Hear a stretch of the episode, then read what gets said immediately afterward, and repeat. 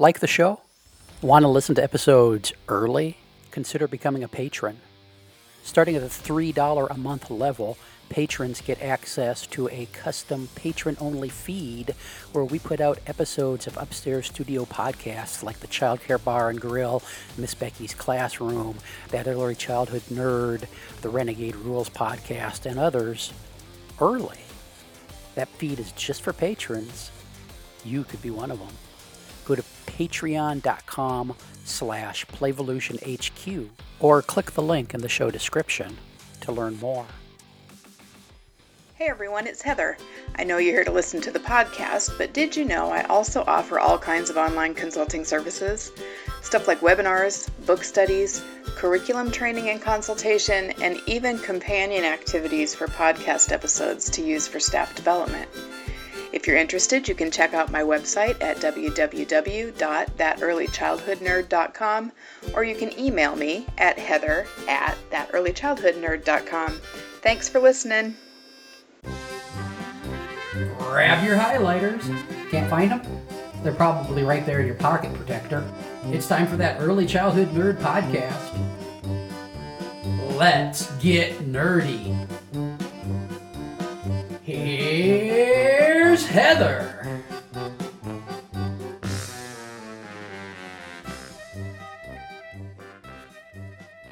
My singular page.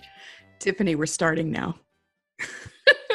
hey, everybody, thank you for coming and listening to another episode of That Early Childhood Nerd. I'm Heather, and uh, you heard Tiffany just then. Tiffany Hi. Pearsall is here, and Richard Cohen, Hello. Lisa Murphy, Hello. and Dan Hodgins. Hi there. Yay! I'm so excited about this group. Um, even though before we recorded, I was telling them all that I didn't want to record today, I still am excited about the group. So I don't. I just want to clarify that that, that was Way to set the sincere stage, Heather. despite despite all the things that I said off off mic. Um, so we're going to do another article discussion today, and um, the article is called "Fostering Grit" by Thomas R. Hoerr, H O E R R, and it was published in Exchange in July August 2019. Um, so the quick summary of this one is uh, the author believes that because early childhood is such a uh, there's such potential for learning during those years that it's our responsibility to teach them grit during those years and he defines grit um, well he says in the article it may be called persistence tenacity spunk or resilience but the meaning is the same not giving up staying focused responding positively to frustration and failure so that's i think that's a little bit different than the way grit is sometimes used um Tell but us. i so i usually when i hear grit in the early childhood context or the um, educational context it's um like making them work hard and offering difficult challenges and having quote unquote high expectations. And um although it's not usually said with that kind of disdain. The disdain was mine. So that's that's sort of the summary. He, and then really he the whole article is him making a case for why it's important to do this during the early years and um and how to do it and and so let's let's jump in is there more that you would add that you feel like is important as a summary before we start talking well, let's actually talk about his definition. His real definition is the ability to hang in, to press forward, and to not deter by obstacles. And that's important. That's an important definition because I want to argue it. okay go ahead now, okay. yeah No time like the present, the, the, the question that I have is if a child or an adult decides to not persist, does that mean that they do not have true grit? My answer is no, it does not mean that they do not have true grit. It means that they might need more time to solve. They might not be interested in the idea to begin with or the activity. So his definition of true grit is not inclusive enough. okay Well, and I would actually probably I, I would actually add to that, Dan, and say that a, cho- a choice to not stick with it might be showing more gumption and self awareness simply by saying, I don't want to do this. So, Absolutely. Mhm. Absolutely. um i my first note in this whole article was when does it cross over from being grit to being unhealthy Oh, yeah. when are you persisting so much on the same thing over and over and you're told like just keep at it at the cost of your physical health or your Mhm. mental health like there's a line there Yeah. When Josie was a freshman in high school, she was on the soccer team, and um, there was some some something happening. I don't know details, but there were things happening that were making her very unhappy. And she asked if she could quit, and that was such a struggle for me because my gut was, yeah, if you're unhappy, then then do something else. But then I did feel the pressure and had people actually telling me that I was, you know, teaching her that quitting was easy and whatever, whatever. And I finally was able to say, no, I think I'm teaching her that she can have a voice in her mental health and, and that that there was wisdom in what she was doing. And so I kind of had that in my mind, even though she was older than the ages we're talking about here. Yeah, I don't I- think we have to teach them anything. I don't we think we have to teach. That's that's my hang up with this article. Yeah, Adults yeah. do not need and Richard, sorry, jump in there. No, it's okay. Go ahead, Lisa. Adults do not I. I think that's that's at the heart and soul of this whole thing for me. Mhm. Um, is that and my my not to jump right to the snarky marginalia commentary, but it, I, I wrote all of these things occur organically um, if and when children are playing together without a lot of adult meddling and interrupting. Every single one of the things he identified as important of of how to foster it, kids do on their own. Mhm. Yeah. So I just I get really itchy when somehow it becomes on us to somehow impart the ability to have grit when uh, when and when also when that expectation might be put on somebody who doesn't have grit their own selves. yes Jump in, Richard. Well, I guess I was sort of thinking of it differently. Um, my mind is always in process versus product mode. I- was, as I was listening to you all, I, I was hearing you talk about um, persisting in a particular uh, moment or in a particular task. Um, but when I think about my time with young children, and I know that I'm with them for 10 to 12 months, um, then um, I- I think it is important for young children to uh, gain a sense of resilience. I don't know that I'd call it grit, but um, I don't know that it comes uh, in a moment from a teacher sort of pushing or encouraging, yes, you can build that block tower, try it again.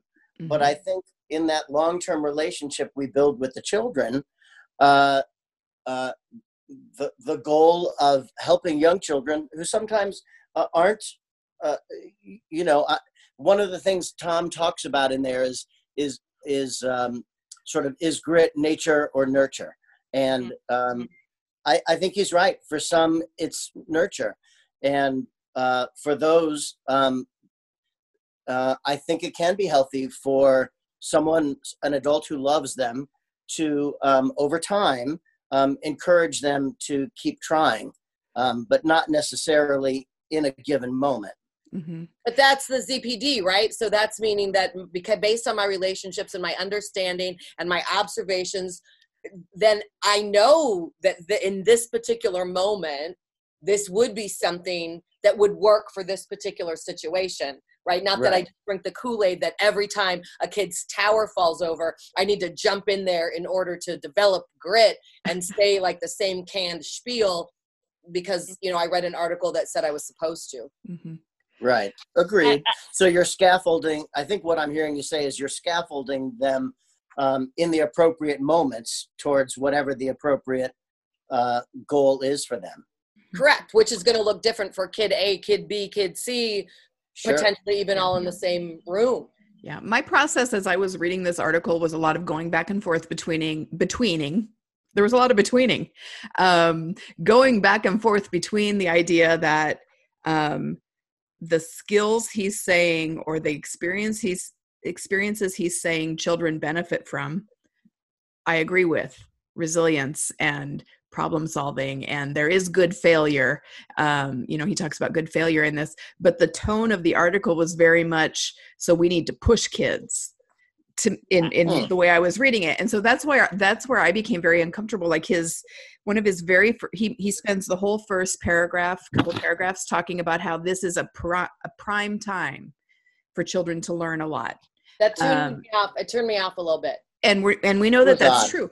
But then and then he jumps into you know Tiger Woods was a golf phenom at five, and those are the kinds of things that I feel like work against resilience and problem solving and so so there was a lot of me bouncing back and forth as i read this but i was uncomfortable through a lot of it I'm not.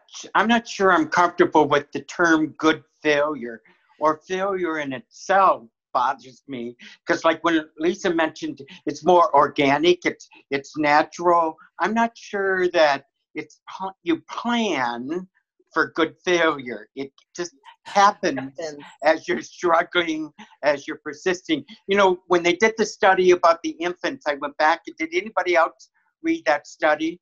Uh, in Which terms one? of you, the one that where they um, had 13 to 18 month olds observing adults, Mhm. and those adults who were modeled persistency, those infants tended to be more persistent. And again, it goes back to just because children observe adults being persistent does not mean that they necessarily are going to be, quote, successful or have true grit. Mhm. It could just mean I'm not interested, I'm not motivated for whatever reason. Um, it's just not.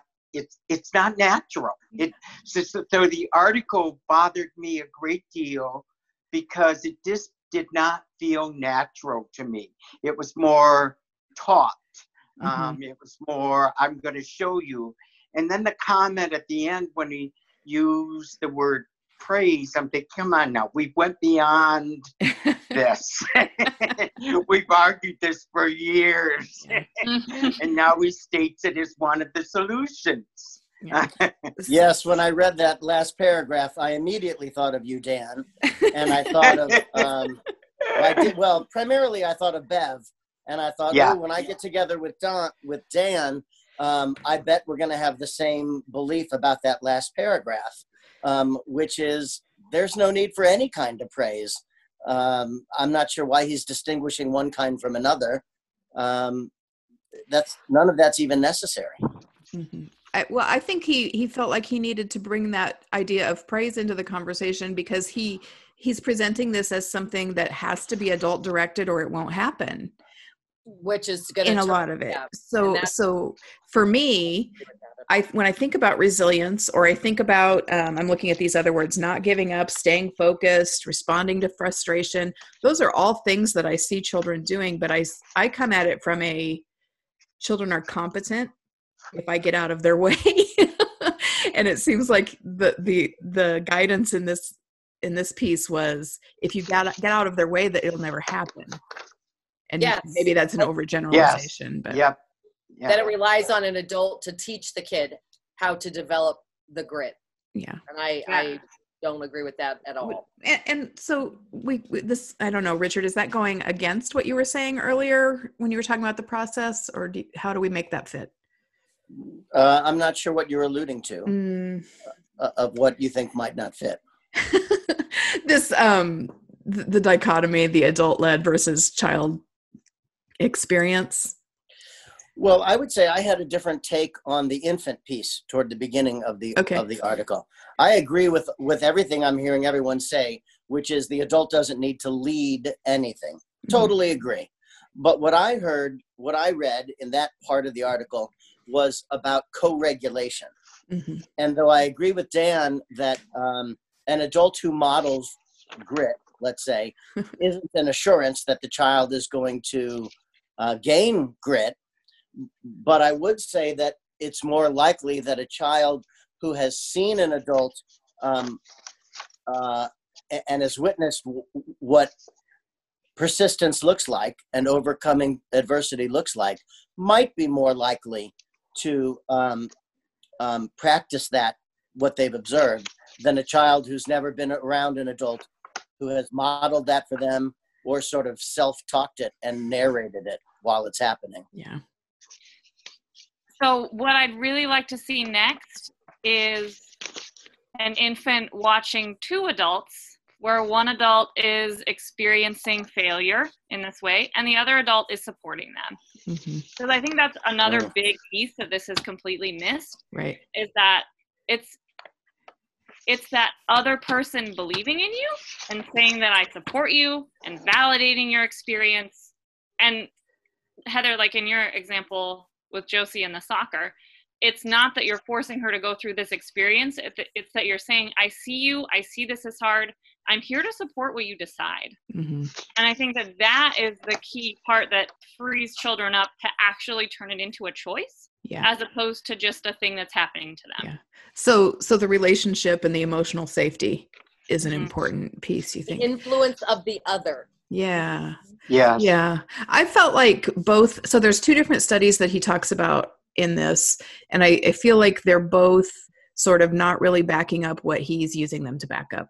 Wow. So, so the imitation one that we've been talking about, um, or the the older inf- the older infants and and young toddler one that we've been talking about, could simply just be imitation, and that doesn't mean that it's going to carry through into that toddler's um, free play or you know in the moment toddlers imitate adults and we and so I, I feel like i need more to to say that that's an example that just being gritty will make a child gritty. Um and and the one that he uses very early um where patricia kuhl is is studying babies brains and language learning. It's true that it's easier for babies to to learn different languages if they begin to hear them because those synapses and neural pathways are forming. And if they don't hear the sounds from the other languages they prune away that part so that when they're older those those pathways aren't there. So it's not that they're very smart and if we shove more in now it will stick. It's that neural pathways are being formed and we have to know a lot more about it than to just say infants brains are developing at an astonishing rate so what can we stuff in hmm So it might have been sending some mixed messages on the front part of the Yeah, article. yeah. Is what I was what I kind of felt as well. yeah And I like Yeah, to flip that neural analogy. It's not that we're pruning, it's that we're growing roots, and the roots will go towards where there's water. So if you Mhm. have adults in your life that are supporting you and helping you overcome challenges, those roots are going to grow stronger and thicker as opposed to disappearing. my my concern is the article left me thinking that adults who work with children need to plan on lots of good failure um, for children to be able to be creative, curious, etc. And and I'm hoping that that's not what he was hope, uh, To plan trying for failure. Right, right. Yeah. And uh, rather than again just allowing uh, frustrations and problem solving and uh, happen in a very natural way. hmm Uh, he's, he straight up says that's the plan.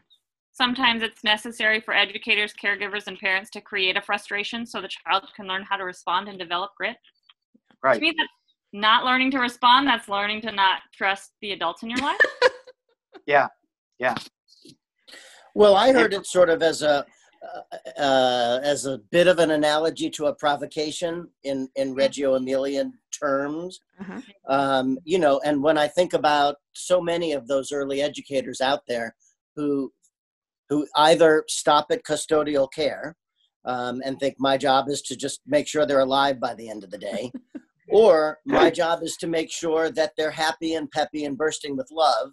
Um, because if they're frustrated and my boss walks in, I'm going to get in trouble.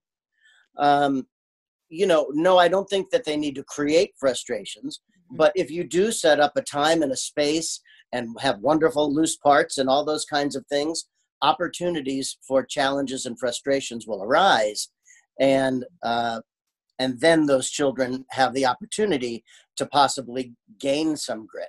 hmm But I can't make them do it.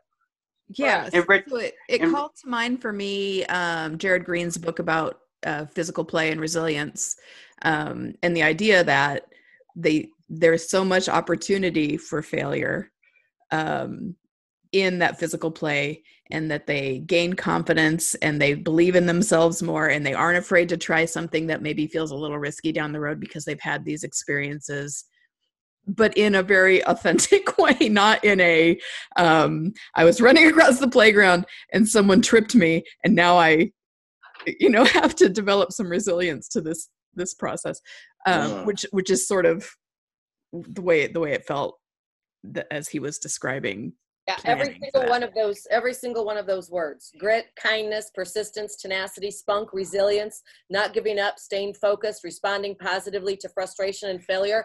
I mean, my mind was like, this happens every day on the yard and in the classroom. Maybe, Yes. maybe the angle here is more of one of teaching providers and caregivers and teachers that all of that stuff is able to happen organically and authentically that you don't have to be planning opportunities mm-hmm. for that. So instead let's look again to your environment and where wh- where is it coming from? If i say the word organic one more time somebody's going to have to smack me. Right. Right. but But it's it's, more about what I'm hearing you say is it's more about focusing on your time and your space uh, and not um, planning an activity about resilience because it's our week. exactly right. thank you Right. richard Yeah. yeah and next week is s week so we'll work on spunk and stick with itness yes. oh So my I think that might be more of a of a takeaway angle for listeners who might get a copy of this themselves or use it as staff training Uh-huh. is is is how do we as a team walk through the environment as it's currently set up and identify places where children can practice this instead of the staff leaving the staff meeting thinking okay how do i now start working this into the day because if your Yes. environment is rich enough it's already happening Mhm. And one of the things that that concerns me whenever I hear people talking about grit um, in early childhood is I feel like for some it's sort of a validation of coldness on the part of the adult working with the child. Like it's sort of saying, you know, there are times it's okay to just let them suffer or to set up something that will be frustrating. You know, there's just always part of my Just brain let that 'em goes to- cry it out. that goes to those uh those coworkers I used to have long ago where I feel like they would have been like, nope, we got to let them get their grit. So hold on, I'm having an idea. It's a half-baked thought. Yes. When you when you pluck out those same words that I just said, right, with persistence, tenacity, spunk, and resilience, not giving up and staying focused. When we see, okay, here's the half-baked part. It's going to come out clumsy, like uh, when they when they have those skills, but it's in response to a developmentally inappropriate expectation. Right, they're showing stick with itness, and they sat there and they wrote their letters 14 times. They've got the grit, when really the expectation of sticking with it, right, of what they were being expected to, to stick with it to needs to be like clarified. Does that Yeah, it does. Yeah, And it yeah, sort of right. ties into our conversation. So so Lisa and Tiffany, were you part of this one where we were talking about what we do matters, the Tamar Jacobson article? Yeah, yep. And and and she said something like, um, for some children, sitting and participating in that long circle time and behaving, quote unquote, is really just sort of accepting their powerlessness. And so maybe sometimes what we see as grit Ah, someone who's sitting and and really determined to get their letters written on the worksheet or whatever is that's more an acceptance of their powerlessness and they just have to get through it to get to the next thing and not so much about a healthy attitude towards sticking with it if that makes sense. I think I- um, just to give a, a- maybe a very granular example of um, uh, uh, of a positive way that an adult can support the development of grit, perhaps, is you know um, helping a toddler learn how to zip a zipper. There are so many early educators out there who are just. I've got 20 kids and 20 zippers, and it's just much faster if I just do it for them, right? But um, if I see a child is struggling, uh, I don't think there's anything wrong. In fact, I think it's very appropriate for me to say, keep going. You got this. Try it. Watch where you're putting that little piece. See how it goes into the hole. Yeah, Mhm. You got it. You Sure. did it. Mhm. um, and that's me encouraging their persistence when they're you can feel they're starting to get whiny and they really Mhm. just don't want to do it i just don't even want to do this you can do this you got this put on try it again you got it Yeah. that And to me produces the grit we're talking about The in- good in that grit. kind of a moment Good grit. Good The grit. good grit. grit. Good. Yeah. So that's that's something I um, was one, wanting to get to, Richard, because there's a part um, that I underlined that um, he says no one wants to see a child unhappy or failing, but by inter- intervening and solving the problem or removing the obstacle, we take away the child's opportunity. And I I wish the sentence had ended there. It goes on to say to use grit and learn. But it gives them the opportunity to have that practice in that supportive environment with someone that understands what's happening and puts that child's experience before their own agenda um, and I, I think that's wonderful like i'm all for that um, Well, and I think it goes back to the mindset, the self belief of the teacher. Is my job to teach something, or is my job to provide lots and lots of opportunities? And some of them will stick and some of them won't. And I'm with these kids for 10 to 12 months. So I'm not sweating it if there was a quote unquote, I'm making air quotes for those. i know. who we need like a ding or Oh, something. Right. If there's a, a failure or uh, you know they weren't able to accomplish what they tried it's okay. There'll be lots more opportunities because my job is to be an opportunity provider not a teacher of content. Mm-hmm. i love that What about what about the concept that Clare Cherry talked about when she said that children need lots of opportunity to be successful before they can become a good loser? Mm. And I'm Yeah. wondering, is this fit into this?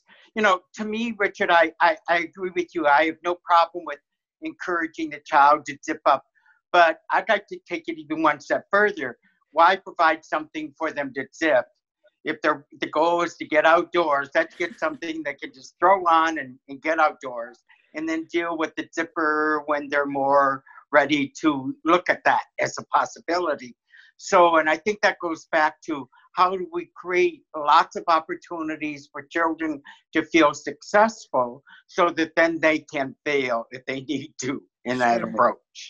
Hmm. yeah well And- said And that's in contradiction, I think, to what Thomas is saying. That you you think he's saying we need to offer those zippers every time we have We need to The teach chance. failure. we We need, need to to teach, teach failure. oh yeah yeah Because on the other side, in his in it on the other side of teaching it, they get grit. Correct. Correct. the so only let's way out is feel through. really bad about yourself. but I think I think that opportunity for success and that lots of experiences with success falls into what we're talking about when we talk about the emotional safety of the environment that they're in yeah. um, and the trust between adult and child and you know lisa you've talked about observing and really knowing and basing your so maybe for one child this isn't the time to do the zipper and so put on a sweatshirt that doesn't zip because we're- Right. you Right. know, so uh, you know that's just carrying on that same analogy i don't know that I think it also brings up the things that we the the the horses that we beat to death every time we talk about these amazingly rich topics is is the environmental elements that the reason Mhm. why we're in a hurry to get outside is sure. because we've got 18 kids and I only get 20 minutes on the playground and I got to come back in and and so to that I think a lot of people probably embrace like what we are all right now talking about and then they listen to the podcast and then they go back to wherever they go and they're like you know it's ideal and i and i love it and i believe in it but i'm in this environment that and I've got 20 mind- minutes on the playground, and if I take them- 10 doing zippers, Right? zippers, yeah. and and so they like they they believe and buy into it on that ideal level but then their day-to-day practice they don't feel that that that is able to actually unfold Mhm. and i think that's just i think that causes a lot of people a lot of frustration So, can we talk about some day to day practice, baby step kind of situations or tips or things? well just simply to have the time to be able to sit in the space and wait for Mhm. just to keep the zipper analogy going um, but then but then also seriously not to be like overly literal but if you are in a young toddler classroom maybe where kids are learning potty training skills and techniques, nobody should be in zippers or overalls. Correct. I mean, that's like right that's parent Yeah. orientation 101 is Right, that opportunity for a success um you know so control uh, controlling the the environment Yeah. you know and, and Yeah. if 90% of the time i do sit in that space with you and let you figure it out yourself occasionally if there's a time when i'm like just get over here we got to get outside we're kind of in a hurry today let me do it it becomes the exception and not and, and Or- not the rule Yeah, or what about saying, um, you know, you really want to work on that zipper? Uh, let's let's start over outside, and they can finish zipping when we're outside instead of feeling all that pressure to remove the obstacle and do four, um, but still balancing that need to get on the playground because we only have 20 minutes before Mhm. it's the next class's turn. Um, But I also hear two tangent, tangential skills uh, that the early childhood educator needs. One is um, a lot of them don't realize, oh, my job is to educate the parents. That's Sure. what I'm hearing Dan and Lisa talk about, right? Like, here are the kind of clothes you need to be sending your children in. And it's my job to tell you that because I can't assume you're going to know that. uh-huh. Um, but two, I have to look at my daily schedule and I have to be okay. I have to have some skills in the area of transitions. And I can't have a daily schedule that says five minutes in the winter to get the stuff on that side. I have to have, I have to plan on 20 minutes and make sure that I'm, um, I've got something rich and interesting and fun happening while we're all putting on our jackets, not Mhm. trying to rush out in five. Mhm. yeah I think another another baby step would be really thinking critically about where you are supporting that failure. So back to the zipper analogy because it's great, Because why start with something new now? right? so maybe the challenge that that child is facing isn't doing the zipper; it's asking for help. Oh, And by you not responding to that and Mhm. pushing it to the zipper, you are missing that fostering real a great question. moment where they have been working so hard to ask for help. They finally asked you, and you say, "No, figure it out yourself." Like sorry, it's grit time. it's grit Yeah. time. so so really thinking critically about what each child is working on Mhm. and where they are needing to be pushed in that ZPD and making sure that you're listening and hearing it and also responding when they're taking their first baby step Mm-hmm. because that that specific zipper help example. I cannot tell you how many times you teach a toddler how to say help because they just throw it in a puddle on the floor and then they say help and you're like you can do it! Like you're not giving them those true, moments of success to say i ask for help and someone helps me. Yeah. so i Yeah. think really knowing your children is going to be the first baby step here. And we could probably right now, all five of us, go through and um, almost act out different personality styles that would be in the classroom that you would have to figure out. You know, the one kid that you know really has trained the adults to always just come in and do it because they don't want to do it, versus the child you have, you know, just talked about who is finally doing asking and you shut it down. I mean, 18 different characters Uh-huh. Which I think goes back also to Richard what you what you talk about now. I've, I've podcasted with you a couple times. The the where is the teacher? What do I know about this kid? What do I know about myself? What Kool-Aid did I drink as an educator? Do I think my job is to be filling them with all of this content and knowledge? Or do I realize that right now as a quote unquote teacher my job is to sit in this space with you and figure out what my role is in regard to this zipper scenario with this particular child right now and and I think part of my goal, selfishly, professionally, is to get people thinking more through the lens of the latter, not the former. Well, what else- yes, and so what I think I'm hearing us all talk about is relationship-based learning, right? Is the- Surprise! the, foundation for everything is um, knowing and loving each child and their family and their context, right? So that not only do I know that this child is generally capable of um, zipping up their zipper, but I also know that um, mom and dad got in a fight this morning and the child is really a little off. And today, yeah, it's okay if I zip it up for him because today they've regressed a little bit, let's say. And um, even though in general they're capable, today uh, I need to, what's more important is me reminding them that somebody loves and cares about them. And Yeah. to that, to that, then the relationship going to the staff with the admin who you're not worried then about the person walking in and it looks like you're spoiling quote unquote or coddling you know you would have the wherewithal to be able to walk somebody through why are you helping the five year old put on their pants Mhm. Right. because this is why i'm helping the five year old right Right. Right. Right. Yeah. Yeah, you know, I teach community college classes, and a lot of that is me pushing them to. Most all of them have um, innate wisdom about early childhood education. Most of my students, but I need them to be able to give me their rationale. hmm Um, and I tell them that you're going to need. It's likely that you might be reporting to someone who knows less about child development than you do and so and are going to wonder why you're doing what you're doing so you know i don't mean to put you on the spot but just you, you've got the innate understanding but i want to see you put it into words Mhm. because you need to practice being able to explain why you do what you do um, because that's going to come get you in the real world Richard, that's the other ball of fire that I want to throw in here. if you have an adult that is only experienced, quote, bad failure, are they capable of then providing good failure? Mm. So if we hire someone, going back as an early childhood professional in the field, that has had no positive opportunities to solve problems, for example, would I then use children to provoke that kind of experience or not? Am I capable of doing that? Is one of the questions that I'm asking directors as they're hiring individuals to work with children. Mhm. Yeah, that's a great point, Dan. And I think part of it falls to the director to serve that role for the teacher and, and not ask, not put the children in that position. Hmm. Yes. That's part of Do you our sometimes coaching. people don't realize that they haven't had the good grit until they're in a room full of 23 year olds and then they're like huh apparently Right. i've only had bad failure experience Right. now what Right. Yeah.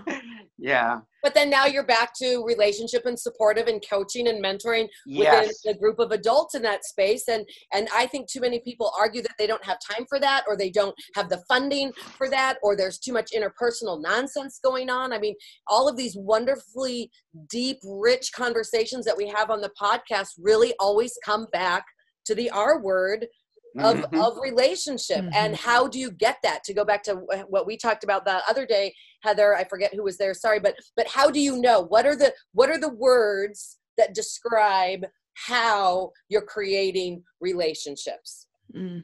we throw relationships around all Right. the time It's almost a buzzword. it is almost a buzzword but but how do you know if i walked in into the space what actual behaviors actions language would i see hear witness experience that showed me that relationships were being strengthened here and the reality in my world is that a lot of them are the caretaking verbs the caretaking language which um teachy teachy teachers feel a little bit of a resentment against Mm. i'm not using my master's degree when i'm caring Yeah. when i'm Mhm. listening right. when I- Right. I when didn't I'm get a old. master's degree to change diapers. right yeah well then. wow You know, Yeah. it, uh, the other thing in the article, he talks about K 12 systems that in the country are their goal is to create success. And I'm thinking, what school districts are you around? yeah and he said the sooner That's the a- better i didn't Right. Yeah. I couldn't- Ah. education, whether early childhood, K 12, or higher ed, is designed to lead to success, and the sooner the better. Now, I'm not, I might be implying or I'm inferring that he agrees with that. I, I like to think he doesn't. But, you know, I, I, uh, Yeah. So I Well, I'll just throw in here because it sounds like maybe we're coming toward the end. yeah, I think we should and should. I want to just make sure to mention this. Um, I don't know how many of you know Tom. Um, his last name is pronounced her, Her. uh, Thank you. Um, and uh, he's in St. Louis, which is where I grew up. And um, he's a magnificent principal of a jaw-droppingly amazing private school uh, Mhm. that goes from preschool through at least sixth, if not higher. Um, uh, he really is uh, an incredible educator and a gift in our field. But um, he's also in a very um, unique vacuum um, uh, it- where he he's really is in a little uh, utopia that he's responsible for creating, and I give him all the credit for that. But his place, uh, New City School, looks very different from um, most of the places that I visit around the country. yeah and thank you for, for And I would mention all that. of his teachers have master's degrees. yeah i s- you And that know, makes a difference. I just I felt like um I think my biggest my biggest thing was just that uh, for the age that I work with and that I think about and talk about working with most this just didn't seem to fit um despite agreeing with the things that we want that he wanted for children Mhm.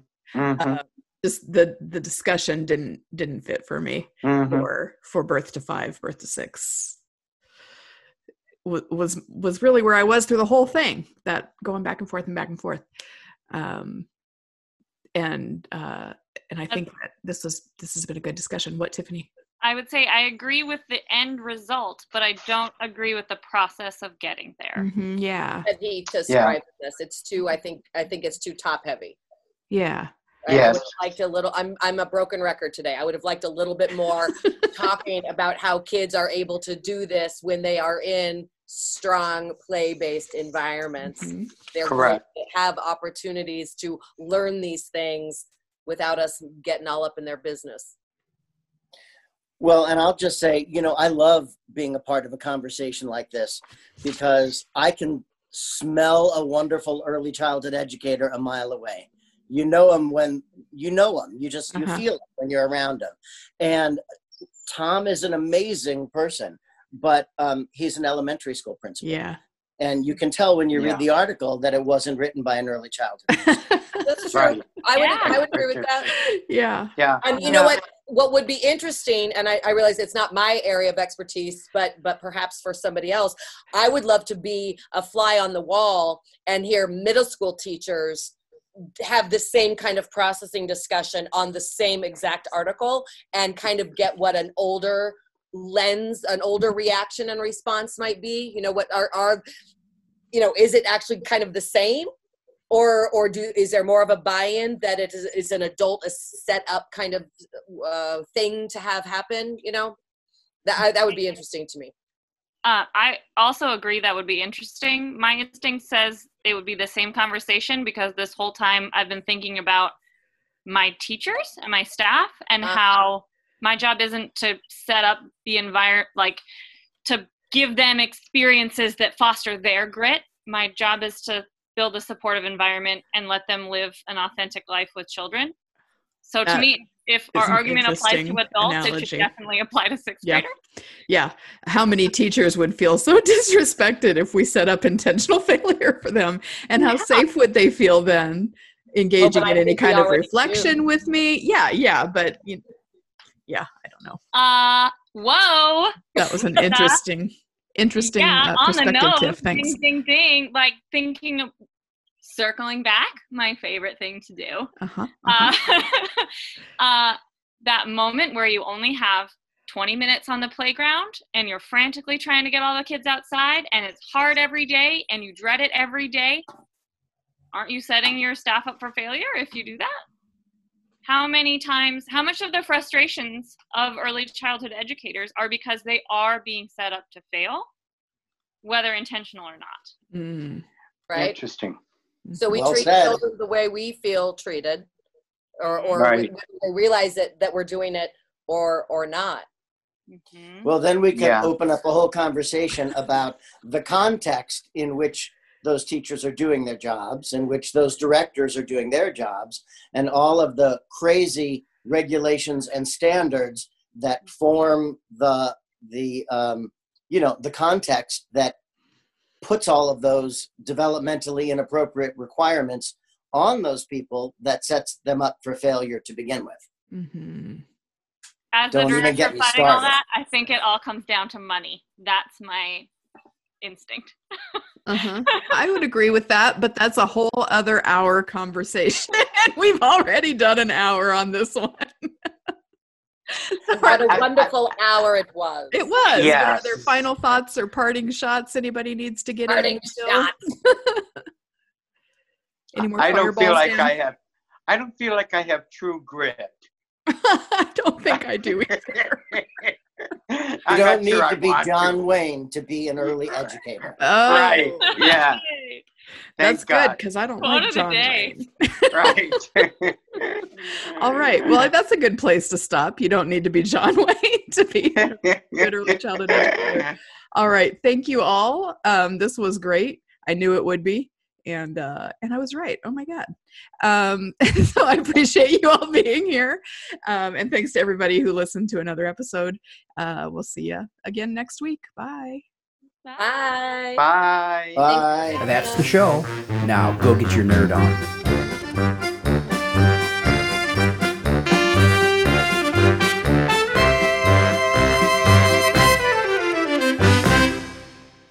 Has been an Explorations Early Learning Upstairs Studio production. Oh.